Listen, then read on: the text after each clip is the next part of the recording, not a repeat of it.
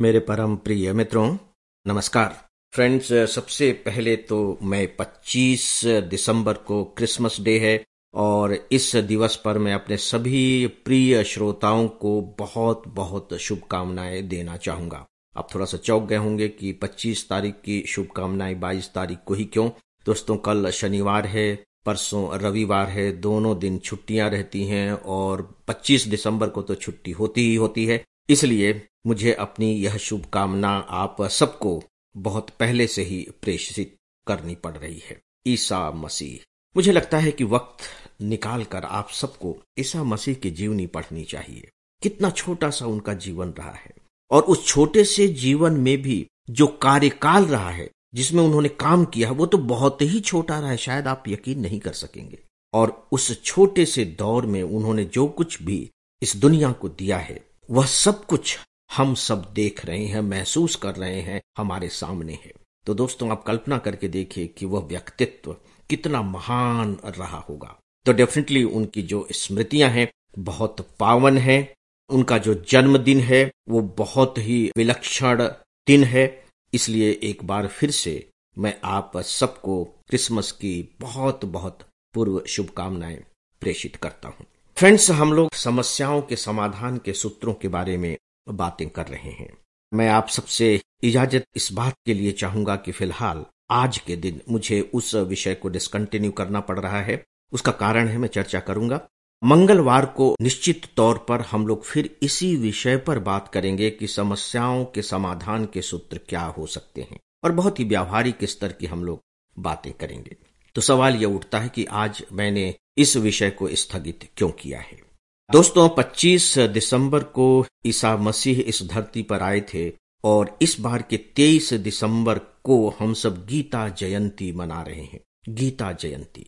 गीता जयंती के दिन कृष्ण तो इस धरती पर नहीं आए थे। कृष्ण जन्माष्टमी हम मनाते हैं, लेकिन कृष्ण की जो गीता है, वह इस तिथि को धरती पर आई थी। जी हाँ मैं तिथि शब्द का इस्तेमाल कर रहा हूँ। शायद इसीलिए हमारे बहुत से जो लोग होते हैं, उन्हें नहीं मालूम कि गीता जयंती जैसी भी कोई तिथि होती है, क्योंकि ये तिथि पर आती है।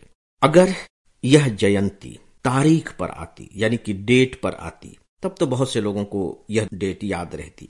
लेकिन दोस्तों, चूँकि ये तिथि से जुड़ी हुई है, और तिथि के आधार पर डेट बदलती रहती हैं, इसीलिए लोग इसे उतना समझ नहीं पाते, पकड़ नहीं पाते। दरअसल, इसी तिथि को, इसी तिथि को यानी मार्ग शीर्ष मार्ग शीर्ष यानी कि अगहन का महीना जो अभी चल रहा है। इसी महीने की एकादशी को, जिसे हम मोक्षदा एकादशी कहते हैं, भगवान कृष्ण ने कुरुक्षेत्र में अर्जुन को गीता का संदेश दिया था। गीता के बारे में बताया था, या यूँ कह लीजिए कि गीता की जो फिलॉसफी है, वो इस धरती पर उतर कर आई थी। बहुत ही अद्भुत फिलॉसफी है दोस्तों गीता की। अगर आप मेरे सतत श्रोता हैं तो इससे पहले गीता पर मैंने कुछ एपिसोड आप सबको बताए थे। आप लोगों ने बहुत उसे एप्रिसिएट भी किया था। लेकिन फ़िलहाल मैं एक सूचना आपको विशेष रूप से देना चाहूँगा कि मैंने एक गीता ज्ञान क्लब बनाया है। यह गीता ज्ञान क्लब और जो मेरे पुस्तक के प्रकाशक हैं, आप जानते हैं कि मैंने एक पुस्तक लिखी है, गीता का ज्ञान। उसके जो प्रकाशक हैं बेनतेन बुक्स, ये दोनों मिलकर इस गीता जयंती का उत्सव मना रहे हैं, सेलिब्रेट कर रहे हैं, और यह सेलिब्रेशन होगा डेफिनेटली कल, यानी कि 23 दिसंबर को। इसके लिए चार बजे मेरा एक व्याख्यान रखा गया है, गीता का ज्ञान, इस विषय पर।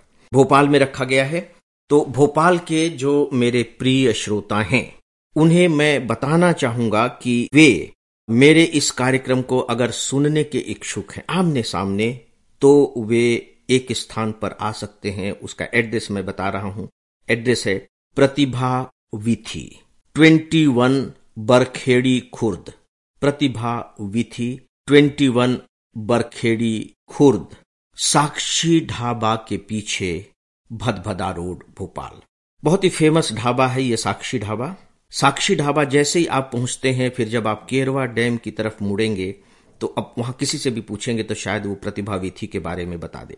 ओपन जगह है, बहुत ही खूबसूरत जगह है। यहाँ आना ही अपने आप में बहुत आनंददायक होगा। तो दोस्तों, भोपाल में जो मेरे प्रिय श्रोता हैं, वे इस कार्यक्रम में बहुत ही सादर और सप्रेम आमंत्रित हैं। लेकिन जो बाहर हैं, उनके लिए क्या?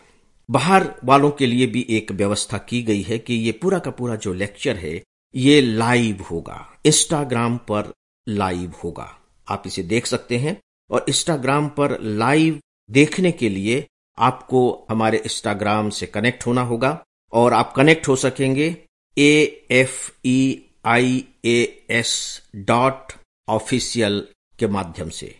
मैं रिपीट कर रहा हूँ। A F E I A S dot official इसके ज़रिए आप हमारे इंस्टाग्राम से कनेक्ट हो जाएँगे और आप इस प्रोग्राम को सुन सकते हैं। सुनना ही क्या है, आप देख भी सकते हैं। तो दोस्तों, अंत में अब मैं गीता जयंती के अवसर पर भी आप सबको बहुत बहुत पूर्व शुभकामनाएँ प्रेषित करता हूँ। तीन दिनों के बाद फिर मुलाकात होगी, तब हम लोग अपने विषय को आगे बढ़ाएँगे। इजाज़त दें, अपना ख्याल रखें। नमस्कार।